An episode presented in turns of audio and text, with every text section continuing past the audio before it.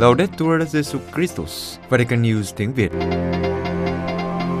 Radio Vatican, Vatican News tiếng Việt. Chương trình phát thanh hàng ngày về các hoạt động của Đức Thánh Cha, tin tức của Tòa Thánh và Giáo hội Hoàn Vũ được phát 7 ngày trên tuần từ Vatican và Roma. Mời quý vị nghe chương trình phát thanh hôm nay, Chủ nhật ngày 15 tháng 5 gồm có Trước hết là bản tin, kế đến là lá thư Vatican. và cuối cùng là một bước từng bước truyện ngắn công giáo. Bây giờ kính mời quý vị cùng Văn Yên và Vũ Tiên theo dõi tin tức.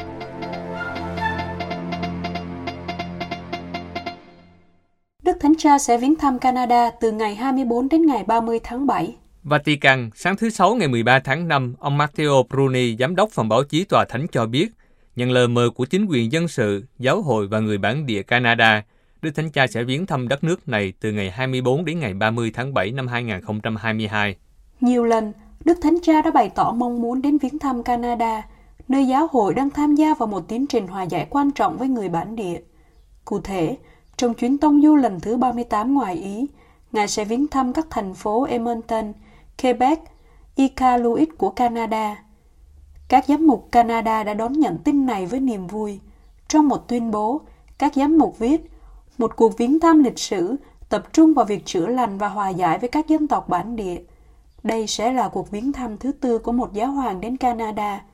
Lần viếng thăm gần đây nhất là của Thánh Giáo hoàng Gioan Phaolô II năm 2002. Đức Tổng giám mục Raymond Bazon, Chủ tịch Hội đồng Giám mục Canada nói, Chúng tôi rất biết ơn Đức Thánh Cha vì đã nhận lời mời của chúng tôi để tiếp tục hành trình chữa lành và hòa giải với người bản địa. Ngài cho biết, Đức Thánh Cha sẽ có dịp viếng thăm các dân tộc bản địa tại quê hương của họ, đáp ứng mong muốn của họ trong những lần gặp gỡ gần đây tại Roma. Đức Tổng Giám mục xin mọi người cầu nguyện cho sức khỏe của Đức Thánh Cha trong khi tất cả bắt đầu chuẩn bị cho chuyến tông du. Đức Thánh Cha khuyên các bạn trẻ noi gương Charles de Foucault, sống tin mừng, thánh thể và truyền giáo. Vatican, Đức Thánh Cha mời gọi các bạn trẻ thuộc giáo phận Vivier của Pháp trong buổi gặp gỡ sáng thứ Bảy ngày 14 tháng 5 năm 2022, đặt nền móng đời sống Kitô theo tinh thần của Charles de Foucault với những từ khóa tin mừng, thánh thể và loan báo tin mừng. Bởi chính từ đây, Kitô hữu sẽ có một chương trình cuộc sống tại trường học của Chúa Kitô. Trong bài nói chuyện, trước hết Đức Thánh Cha bày tỏ niềm vui được chào đón các bạn trẻ đến từ giáo phận, nơi có hai chân phước sẽ được phong thánh vào Chúa Nhật hôm sau. Nữ tu Marie Rivière sáng lập dòng các nữ tu Đức Mẹ Dân Mình và Charles de Foucault. Ngài mong muốn các bạn trẻ học được nơi Charles de Foucault cách có được kinh nghiệm về Chúa. Điều đã dẫn đưa chân phước đến việc loan báo tin mừng bằng sự hiện diện. Hình thức truyền giáo này phù hợp với nguyện vọng của người được Chúa yêu thương và người được Chúa kêu gọi thực hiện một điều gì đó vốn không đạt được một cách nhanh chóng và có kết quả ngay lập tức. Đức Thánh Cha khuyên các bạn trẻ đặt nền móng của đời sống Kitô theo tinh thần của Charles de Foucault với những từ khóa tin mừng, thánh thể và loan báo tin mừng. Bởi vì chính từ đây, Kitô hữu sẽ có một chương trình cuộc sống tại trường học của Đức Kitô. Đức Thánh Cha còn đề nghị các bạn trẻ thường xuyên học và suy gẫm lời nguyện từ bỏ mình của chân phước. Lạy cha, con xin từ bỏ chính mình trong cha. Xin hãy làm nơi con những gì cha muốn. Con xin tạ ơn tất cả những gì cha thực hiện nơi con. Con xin sẵn sàng làm mọi sự, đón nhận tất cả, miễn là ý cha được thực hiện trong con và nơi mọi thụ tạo. Con không ước muốn gì ngoài Ngài, lạy Thiên Chúa của con. Đức Thánh Cha nói, ước gì đây là lời nguyện của các con trong những lúc chọn lựa và trong những lúc thập giá của cuộc đời. Như thế các con có thể bước vào sự năng động loan báo tin mừng của giáo hội. Đối với chân phước Marie Rivier, cũng là người con của giáo phận Vivier, Đức Thánh Cha mời gọi các bạn trẻ noi gương vị sáng lập của dòng Đức Mẹ dân mình, luôn dành sự quan tâm cho những người bé nhỏ và thụ tạo. Ngài hy vọng có nhiều phụ nữ sống theo tinh thần này, khiêm tốn và can đảm làm cho mọi người biết tình thương của Thiên Chúa dành cho những người bé nhỏ. Đức Thánh Cha, mối quan hệ mang tính xây dựng là nền tảng cho mỗi người. Vatican, sáng 14 tháng 5, Đức Thánh Cha Francisco đã tiếp các tình nguyện viên của làng de François do ông Etienne Velleman thành lập, một nơi giáo hội nguyên thủy làm chứng cho cách tin mừng có thể chiếu sáng trên mọi cuộc sống theo nhiều khía cạnh khác nhau, đặt con người vào sự hòa hợp với môi trường và lan tỏa tình huynh đệ với một sự quan tâm đặc biệt đối với những người dễ bị tổn thương nhất và với mối tương quan giữa các thế hệ. Trong lời chào, Đức Thánh Cha nói, khi Etienne, Người đã mang dự án này cùng rất nhiều người khác nói về nó với tôi lần đầu tiên. Tôi không thể nói gì hơn ngoài việc nói với anh ấy rằng tôi không thể tin được về những gì Chúa Thánh Thần có thể truyền cảm hứng cho anh ấy. Và bây giờ, tôi rất vui khi thấy rằng dự án đang tiến về phía trước. Làng De François là một địa điểm mang tính giáo hội thoát ra khỏi khuôn khổ thông thường, nơi cung cấp một cái gì đó khác. Giáo hội như một bệnh viện giả chiến, quan tâm đến những người đau khổ hơn là bảo vệ lợi ích của chính mình, chấp nhận rủi ro của sự mới mẻ để trung thành hơn với tin mừng. Đức Thánh Cha cho rằng việc định nghĩa thế giới như một ngôi làng đã trở nên phổ biến và nó cũng đưa ra ý tưởng về sự gần gũi và kết nối tất cả các cư dân của nó. Tuy nhiên, Ngài chỉ ra rằng có rất nhiều người bị bỏ lại bên rìa của cái gọi là ngôi làng này. Tôi hy vọng rằng làng De François sẽ giúp khám phá lại thế nào là một ngôi làng đích thực, một kết cấu của các mối quan hệ cụ thể giữa con người với nhau, trong sự hỗ trợ lẫn nhau, quan tâm đến những người cần được trợ giúp, sự chung sống của nhiều thế hệ và mối quan tâm tôn trọng công trình sáng tạo chung quanh chúng ta. Đức Thánh Cha Francisco nhấn mạnh đến kinh nghiệm của những người sống ở làng De François, nơi người ta muốn sống hài hòa các khía cạnh khác nhau của cuộc sống, như tôn trọng môi trường và sự sống của con người trong suốt hành trình của nó, cầu nguyện, tình huynh đệ và các mối quan hệ giữa các thế hệ. Ngài nhấn mạnh tầm quan trọng của việc con người nói chung phải được yêu thương và gắn bó trong một mạng lưới các mối quan hệ phong phú và mang tính xây dựng. Đức Thánh Cha nói tiếp, làng De Francois đã phát triển thành một tu viện Trappist cổ xưa, một lời nhắc nhở cho những người cư ngụ biết đặt sự phát triển của đời sống nội tâm, nghĩa là mối tương quan với Chúa Giêsu làm trung tâm cuộc sống của họ. Đức Thánh Cha Francisco nói, lòng bác ái và sự dịu dàng làm cho thế giới trở nên nhân văn hơn. Vatican, sáng ngày 14 tháng 5, Đức Thánh Cha đã gặp Hiệp hội tình nguyện Cornelia de Langer, tổ chức hỗ trợ những người bị ảnh hưởng bởi căn bệnh di truyền hiếm gặp này và gia đình của họ. Đức Thánh Cha khen ngợi Hiệp hội về một nền văn hóa liên đới bằng cách phục vụ với sự tận tụy những người có bệnh hiếm Cornelia de Lange. Điều này cho thấy khuôn mặt Kitô giáo trong xã hội. Hội chứng Cornelia de Lange là căn bệnh di truyền hiếm gặp ảnh hưởng đến quá trình tăng trưởng và phát triển của nhiều bộ phận của cơ thể, từ mức độ nhẹ đến mức độ nặng. Người bệnh thường có khuôn mặt dị biệt và có các chi bất thường. Các tình nguyện viên dấn thân hỗ trợ và hiểu biết để đảm bảo rằng người bệnh và gia đình của họ không bị suy sụp trước những trở ngại mà họ gặp phải trên hành trình cuộc sống. Đức Thánh Cha đã chào ông Vincenzo Balacida, đã đi bộ 700 cây số đến Roma để nâng cao nhận thức của cộng đồng về hội chứng Cornelia de Lange. Đức Thánh Cha cũng diễn tả lòng biết ơn đối với các tình nguyện viên của Hiệp hội, những người luôn sát cánh với những anh chị em mong manh nhất, đồng thời hỗ trợ cho những người chăm sóc họ. Đức Thánh Cha nhấn mạnh rằng, Chính tình yêu Thiên Chúa khiến chúng ta nhận ra người khác là anh chị em cần được chào đón. Và chính vì lý do này, các bạn tình nguyện viên trong khi thực hiện công việc bác ái, hãy góp phần mang lại cho xã hội một khuôn mặt nhân bản hơn và Kitô hơn. Quý vị vừa theo dõi bản tin ngày 15 tháng 5 của Vatican News tiếng Việt. Vatican News tiếng Việt Chuyên mục Lá thư Vatican Tòa Thánh và Trung Quốc quanh vụ Đức Hồng Y Trần Nhật Quân bị bắt. Tác giả Trần Đức Anh, dòng Đa Minh.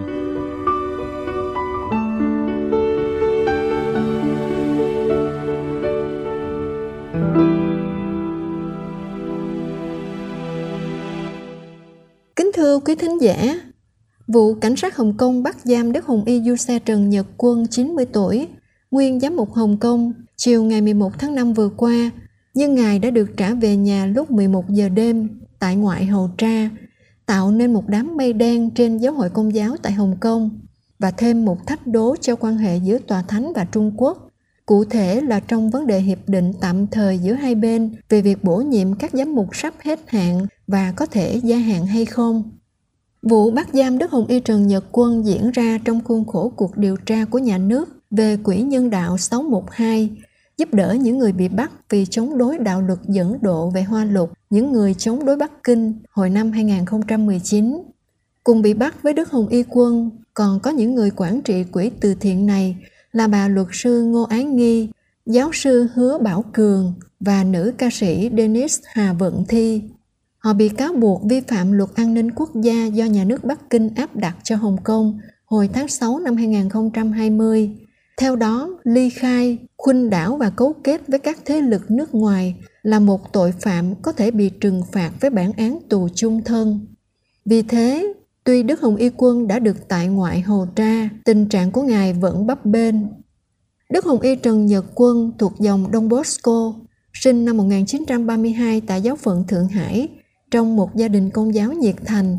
Gia nhập dòng năm 1949, Ngài từng làm giám tỉnh trong 6 năm tại Hồng Kông và giảng dạy triết và thần học tại một số chủng viện ở Hoa Lục. Năm 1996, Ngài được Đức Thánh Cha Gioan Phaolô II bổ nhiệm làm giám mục phó Hồng Kông và trở thành giám mục chính tòa 6 năm sau đó. Năm 2006, Ngài được Đức Thánh Cha Biển Đức 16 thăng làm Hồng Y. Đức Hồng Y Du Xe Quân là một trong những thành viên quản trị của quỹ này. Quỹ đã ngưng hoạt động từ tháng 10 năm ngoái. Cả tòa thánh lẫn tòa giám mục Hồng Kông đều phản ứng rất dè dặt về vụ bắt giam Đức Hồng Y Quân. Từ phía tòa thánh, trong thông cáo phổ biến ngày 11 tháng 5, Giám đốc phòng báo chí tòa thánh, ông Matteo Bruni nói rằng tòa thánh lo lắng khi biết tin bắt giam Đức Hồng Y Trần và hết sức quan tâm theo dõi diễn biến tình hình. Về phần Đức Hồng Y Pietro Parolin, quốc vụ khanh tòa thánh, trong cuộc gặp gỡ với báo chí bên lề cuộc hội thảo sáng ngày 13 tháng 5 tại Đại học Gregoriana về Đức Giáo Hoàng Gioan Phaolô I sắp được phong chân phước vào tháng 9 này, Ngài rất lấy làm tiếc về vụ bắt Đức Hồng Y Trần Nhật Quân và nói Tôi muốn bày tỏ sự gần gũi của tôi với Đức Hồng Y mới được trả tự do và đối xử tốt. Và theo Đức Hồng Y, không nên coi vụ này là một sự từ chối hiệp định giữa Tòa Thánh và Cộng hòa Nhân dân Trung Hoa về việc bổ nhiệm các giám mục ký kết hồi năm 2018 và đã được gia hạn thêm 2 năm. Đức Hồng Y nói thêm rằng mong muốn cụ thể là những sự kiện như vụ bắt giam Đức Hồng Y Quân không thể gây phức tạp hơn cho con đường đối thoại giữa Tòa Thánh và Trung Quốc. Con đường này không đơn giản. Từ Tòa Giám mục Hồng Kông, về phía Tòa Giám mục Hồng Kông, một thông cáo được công bố ngày 12 tháng 5 không có chữ ký của Đức cha Stefano Chu Thủ Nhân, nguyên là bề trên giám tỉnh dòng tên Trung Hoa, nói rằng Chúng tôi vô cùng lo lắng về tình trạng và sự an toàn của Đức Hồng Y Quân. Chúng tôi luôn tuân thủ luật pháp. Chúng tôi tin tưởng rằng trong tương lai, chúng tôi sẽ tiếp tục được hưởng tự do tôn giáo ở Hồng Kông theo luật cơ bản. Chúng tôi kêu gọi cảnh sát Hồng Kông và chính quyền tư pháp của Hồng Kông cứu xét trường hợp Đức Hồng Y Quân phù hợp với công lý, để ý đến tình cảnh con người cụ thể của chúng tôi. Và thông cáo kết thúc với lời trích Thánh Vịnh 23 trong tư cách là Kitô hữu, chúng tôi mạnh mẽ xác tín rằng Chúa là một tử chăn dắt tôi, tôi sẽ chẳng thiếu gì. Đức cha Chu Thủ Nhân được Tòa Thánh chọn làm giám mục Hồng Kông ngày 17 tháng 5 2021. Sau hơn 2 năm 4 tháng, giáo phận này bị trống tòa, tức là từ sau khi Đức cha Michael Dương Minh Chương từ trần ngày 1 tháng 3 2019. Trong thời gian chờ đợi chọn giám mục mới, Tòa Thánh đã bổ nhiệm Đức Hồng Y do An Thang Hán, 82 tuổi, nguyên giám mục chính tòa giáo phận Hồng Kông, làm giám quản giáo phận này. Theo báo chí, Đức Cha Nhân được chọn giữa hai ứng viên, một vị phò Bắc Kinh và một vị khác có xu hướng ngược lại. Trước tiên, cha Gianni Crivello thuộc Hội Thừa Sai Milano, hoạt động lâu năm ở Hồng Kông, nói với hãng tin Asia News đăng ngày 12 tháng 5 rằng Đức Hùng Y Quân đã 90 tuổi và cảm thấy sức khỏe yếu vì tuổi già. Ngài sống đơn sơ trong nhà của các cha dòng Đông Bosco ở Hồng Kông như một linh mục giữa các anh em linh mục khác, không có gì là sang trọng và đặc ân. Ngài là một người can đảm, người cha cao quý của phong trào dân chủ, một lãnh tụ của toàn thể cộng đoàn dân sự. Vụ bắt Đức Hồng Y Quân là một hành vi hoàn toàn chính trị, có tính chất biểu dương, hăm dọa và vô nhân đạo. Người ta có thể bắt giam một người 90 tuổi mà hàng triệu người trên thế giới nhìn với lòng ngưỡng mộ và kính trọng sao? Theo cha Creveler, vụ bắt Đức Hồng Y là danh thiếp ra mắt của tân lãnh tụ hành pháp của Hồng Kông, ông John Lý Gia Siêu. Ông nguyên là bộ trưởng công an tại lãnh thổ này và và là người đã giữ vai chính trong việc du nhập và áp dụng luật an ninh do Bắc Kinh áp đặt cho Hồng Kông. Ông đã được Ủy ban tuyển cử đặc biệt bầu ngày 8 tháng 5 vừa qua với 99% số phiếu và sẽ chính thức nhậm chức từ ngày 1 tháng 7 tới đây. Qua vụ bắt Đức Hồng Y Quân, ông muốn chứng tỏ ông đã bắt đầu cai trị tại Hồng Kông, hay đúng hơn là Bắc Kinh cai trị. Về tương quan giữa Tòa Thánh và Trung Quốc, đặc biệt là vấn đề hiệp định tạm thời giữa hai bên về việc bổ nhiệm giám mục ký kết năm 2018. Ngày 1 tháng 10 năm nay, hiệp định sẽ hết hạn. Hiệp định đã được gia hạn một lần thử nghiệm và cho đến nay đã có 6 giám mục được bổ nhiệm với sự thỏa thuận giữa Tòa Thánh và nhà nước Trung Quốc. Năm nay sẽ quyết định có gia hạn thêm hay không. Tuy nội dung hiệp định không được tiết lộ, nhưng người ta thấy trong thực tế, Tòa Thánh chỉ còn giữ quyền phủ quyết đối với những ứng viên giám mục do phía Trung Quốc đề nghị. Các ứng viên này được bầu lên do sự thu xếp của Hội Công giáo yêu nước Trung Quốc và của Hội đồng Giám mục Công giáo Trung Quốc, một tổ chức không được Tòa Thánh thừa nhận vì không bao gồm hết các giám mục công giáo tại nước này. Có lẽ vì thế có hơn 40 giáo phận trống tòa ở Trung Quốc, nhưng trong 4 năm qua chỉ có 6 giám mục được bổ nhiệm theo hiệp định. Tuy Đức Hồng Y Parolin cảnh giác không nên coi vụ bắt Đức Hồng Y quân là một sự phủ nhận hiệp định giữa Tòa Thánh và Trung Quốc, nhưng đó cũng là một thách đố thêm.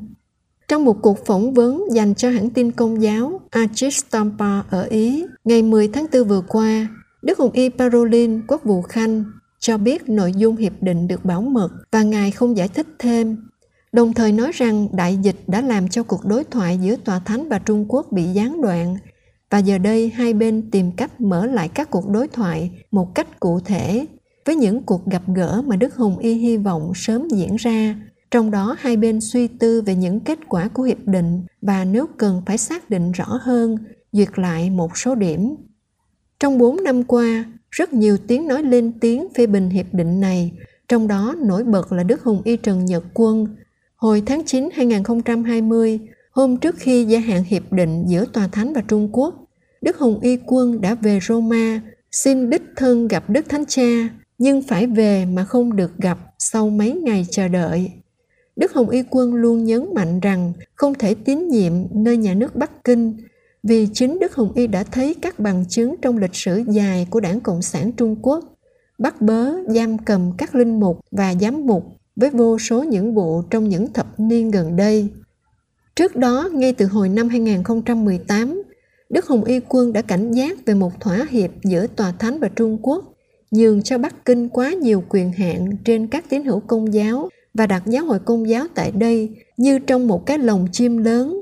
Đức Hồng Y nói rằng nhà nước Cộng sản Trung Quốc chỉ muốn giáo hội đầu hàng vì họ muốn hoàn toàn kiểm soát không phải chỉ giáo hội công giáo mà thôi, nhưng tất cả các tôn giáo, theo chủ trương gọi là trung hoa hóa bối cảnh trên đây cho thấy con đường đối thoại không đơn giản và phức tạp đang chờ đợi các nhà thương thuyết giữa Tòa Thánh và Trung Quốc mà Đức Hồng Y Parolin hy vọng sắp được mở lại sau thời kỳ đại dịch.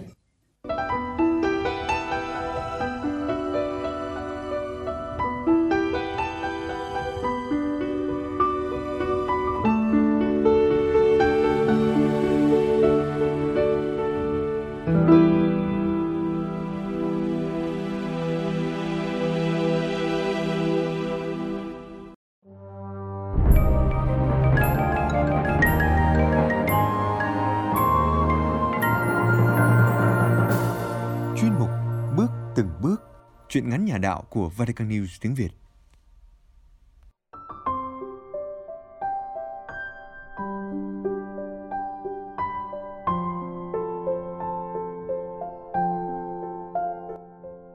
Truyện ngắn Ơn gọi, Tác giả Maria Nguyễn Thị Kim Dung, Trích trong tập sang Mục đồng số 7 Người đọc Thanh Uyên Vatican News tiếng Việt thực hiện.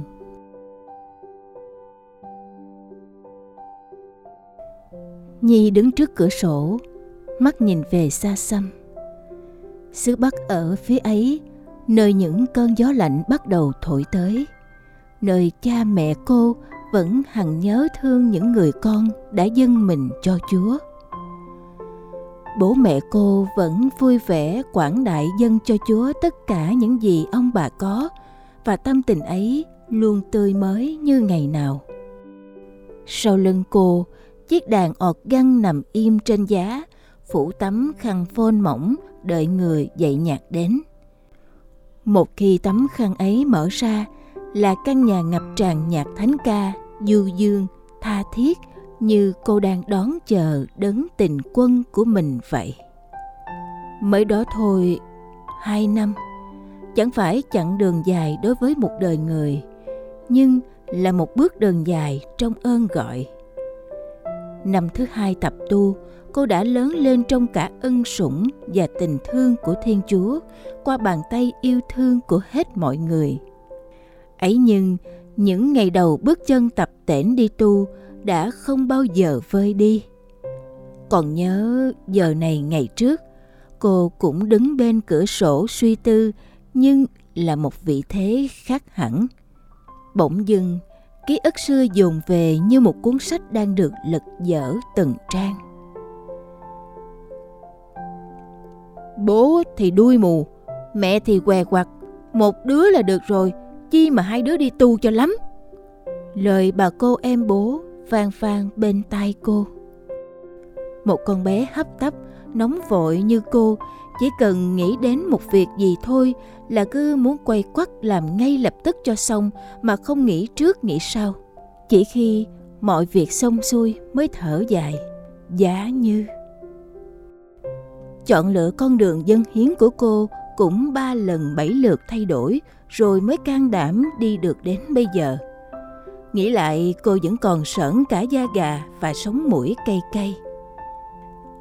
Hết năm lớp 12, Nhi quyết đi tu với suy nghĩ đơn giản là không cần bằng cấp gì, cũng giống như chị cô mạnh mẽ ra đi luôn.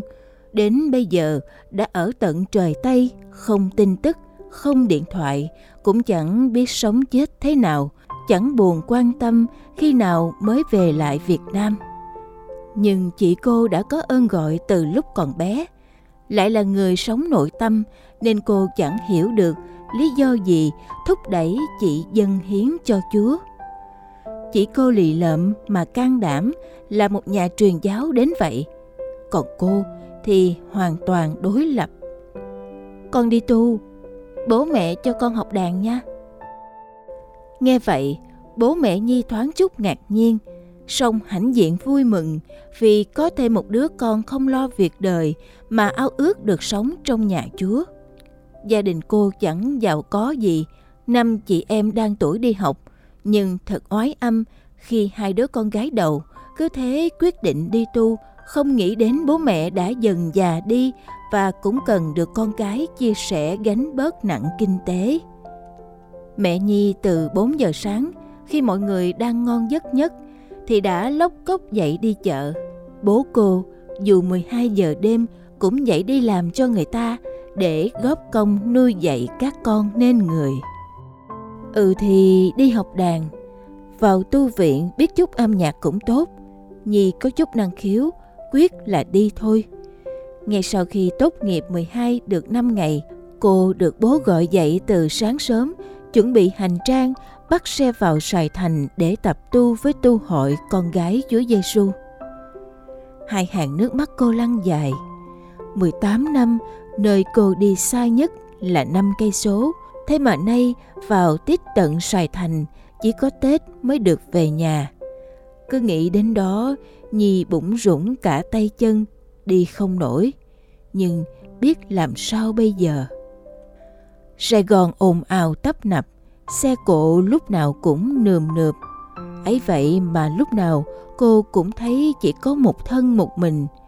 Cô buồn và ngày nào cũng khóc. Cô cũng chẳng ăn nổi cơm, mệt mỏi và chán nản. Mẹ cô gọi cũng chẳng đủ sức mà nói chuyện. Các bạn bè, chị em cùng hội không động viên nổi, tiên đàn cũng không giúp cô phơi đi nỗi nhớ nhà chao ôi, cứ thế này chắc con bé sẽ đổ bệnh mà phát điên mất. Nội cô lo lắng. Bố nè, hay là cho nó về đã. Bao năm trời đã bao giờ nó xa nhà đâu. Nhớ nhà quá nó sẽ ốm mất thôi. Hay là ông cho nó về?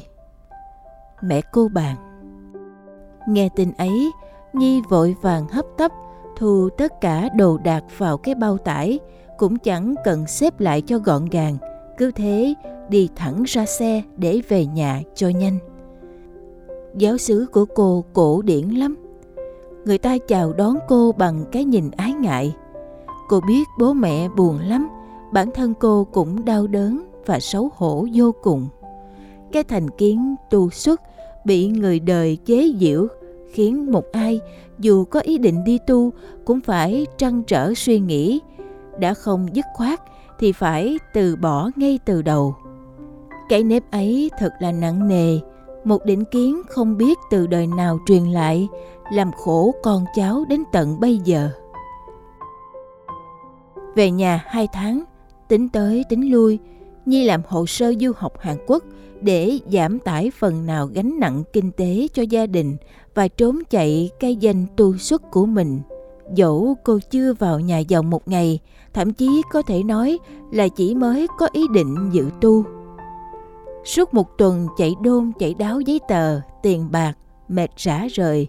Nhưng ơn Chúa, một cái học bạ sáng sủa, một chiếc bằng tốt nghiệp đẹp và một chút may mắn đã khiến mọi việc thuận lợi đến lạ kỳ. Nhi, con sang bên ấy Ừ thì bố mẹ biết con đi học nhưng ở phương trời xa xôi đó Con có tự lo được không? Bố mẹ không tài nào yên tâm được. Sài Thành dù xa, Nhưng muốn có thể về, Còn Hàn Quốc thì khác lắm. Hơn nữa, học bổng cũng chỉ đủ sinh hoạt tối thiểu thôi. Nếu khó khăn, Phải báo bố mẹ hỗ trợ. Đừng có làm thêm mà dễ bệnh ra. Lúc đó soi hỏng bổng không đấy. Suy nghĩ chính chắn nghe con. Nghe bố nói thế, Cô ậm ừ. Dạ, con biết rồi. Em sang Hàn Quốc với anh đi. Anh cũng đã tìm hiểu về đạo tinh lành bên ấy. Nếu em chịu theo, anh sẽ thôi không theo tinh lành mà theo công giáo luôn. Dẫu sao thì tinh lành và công giáo cũng là anh em. Cô tròn mắt ngạc nhiên với Huy, người đã theo đuổi cô những năm tháng phổ thông. Là người học trên cô hai khóa, được biết anh đã rất thành đạt ở Hàn Quốc. Đợt này về tuyển thêm lao động bên đó. Huy là người ngoại giáo, nhưng giờ nghe nói anh đang chuẩn bị gia nhập tinh lành. Huy hứa sẽ giúp cô có một công việc làm thêm phù hợp với sức khỏe và không ảnh hưởng đến học hành, dù cho cô có chấp nhận anh hay không. Bà cô của Nhi lại thì thầm. Nè, có điên mới không nghe theo nó. Sang bên đó có nó bảo kê, hơn nữa lấy nó chả sướng cả đời lại cứu thêm được một linh hồn. Với lại chỉ có nó mới dám lấy người tu xuất nghe cô đi cơ hội ngàn năm đó con. Bà đây dài tiếng nhấn nhá hai chữ tu xuất ranh giới chọn lựa tưởng chừng như rất rộng rãi dễ dàng. Một bên là hàn quốc với mùa thu lá đỏ đẹp ngất trời được ngao du sơn thủy được học tập ở môi trường tốt và tương lai rộng mở, ăn những món ăn ở Việt Nam chẳng bao giờ có, cộng với một bờ vai tin cậy. Còn một bên là nhà dòng vây kín bốn bức tường, ăn uống kham khổ, làm việc và tâm trí luôn hướng về Chúa Trời yêu thương, khiến cô một lần nữa vân vân. Nhưng bỗng dưng, cô một lần nữa cất tiếng. Bố mẹ cho con đi tu lại nhé đời dân hiến có phải thích là đi, không thích là về. Ấy vậy mà cô lại tiếp tục phát ngôn mà không biết tận sâu trong lòng cô đã chín chắn hay chưa? Phải chăng ý định và tình yêu thương của thiên chúa qua chương trình sắp đặt hoàn mỹ của người sẽ chẳng bao giờ thay đổi? Thời gian chờ đến đầu tháng 7 thi vào hội dòng mến thánh giá vinh còn dài học bổng du học vẫn còn bảo lưu được một năm. Huy nói anh ta sang Hàn Quốc trước và sẽ vẫn chờ đợi cô ở bên ấy. Nhi ôn tập lại kiến thức giáo lý, túc tắc làm thêm giúp đỡ bố mẹ. Khoảng thời gian đó cô thấy mình bình yên đến lạ kỳ. Dù cô không có tiền, không có nhiều cơ hội để tham gia với bạn bè, nhưng có lẽ quyết định chắc chắn cho con đường tương lai đã khiến cô không còn phải mệt mỏi và nhất là làm dịu đi nỗi lo lắng của bố mẹ cô. Cha xứ gọi Nhi. Chúc mừng con, đổ rồi nhé. Mở tiệc ăn mừng thôi. Ngày 20 tháng 7 nhập dòng con nhé. Hai hàng nước mắt cô ngấn lệ. Con đường phía trước mở ra như một thảm hoa hồng, rực rỡ sắc hương nhưng đầy gai nhọn. Trời chuyển mưa lớn, người dạy đàn sẽ không đến, đã nhắn tin qua điện thoại bảo Nhi tự luyện. Nhi vội khép kín cửa, quay lại nhìn chiếc đàn ọt găng. Phím đen phím trắng lộ ra như mỉm cười với cô. Quả là định mệnh. Vào nhà dòng được hơn một năm, cô được cử đi học đàn. Giờ đây, cô lại đến với phương Nam, nhưng đã trưởng thành trong tuổi tác, suy nghĩ và nhất là trong ơn gọi. Nhi cũng mới nhận được một tin. Mọi người đã phát hiện ra Huy là một kẻ lừa đảo. Cô đã may mắn thoát được nanh vuốt của y, bằng không giờ này có khi đã nát một đời hoa, tàn phai 23 đời nhụy nơi đất khách quê người. Nhưng bố mẹ cô và nhiều người trong xóm cũng bị lừa mất một khoản tiền đáng kể. Nhi không biết nên buồn hay nên vui. Dường như cô đã không còn cảm giác với những điều trần tục ấy nữa. Bởi giờ đây, cô đã cảm nghiệm được câu ca Không phải con đã chọn Ngài, nhưng chính Ngài đã chọn con.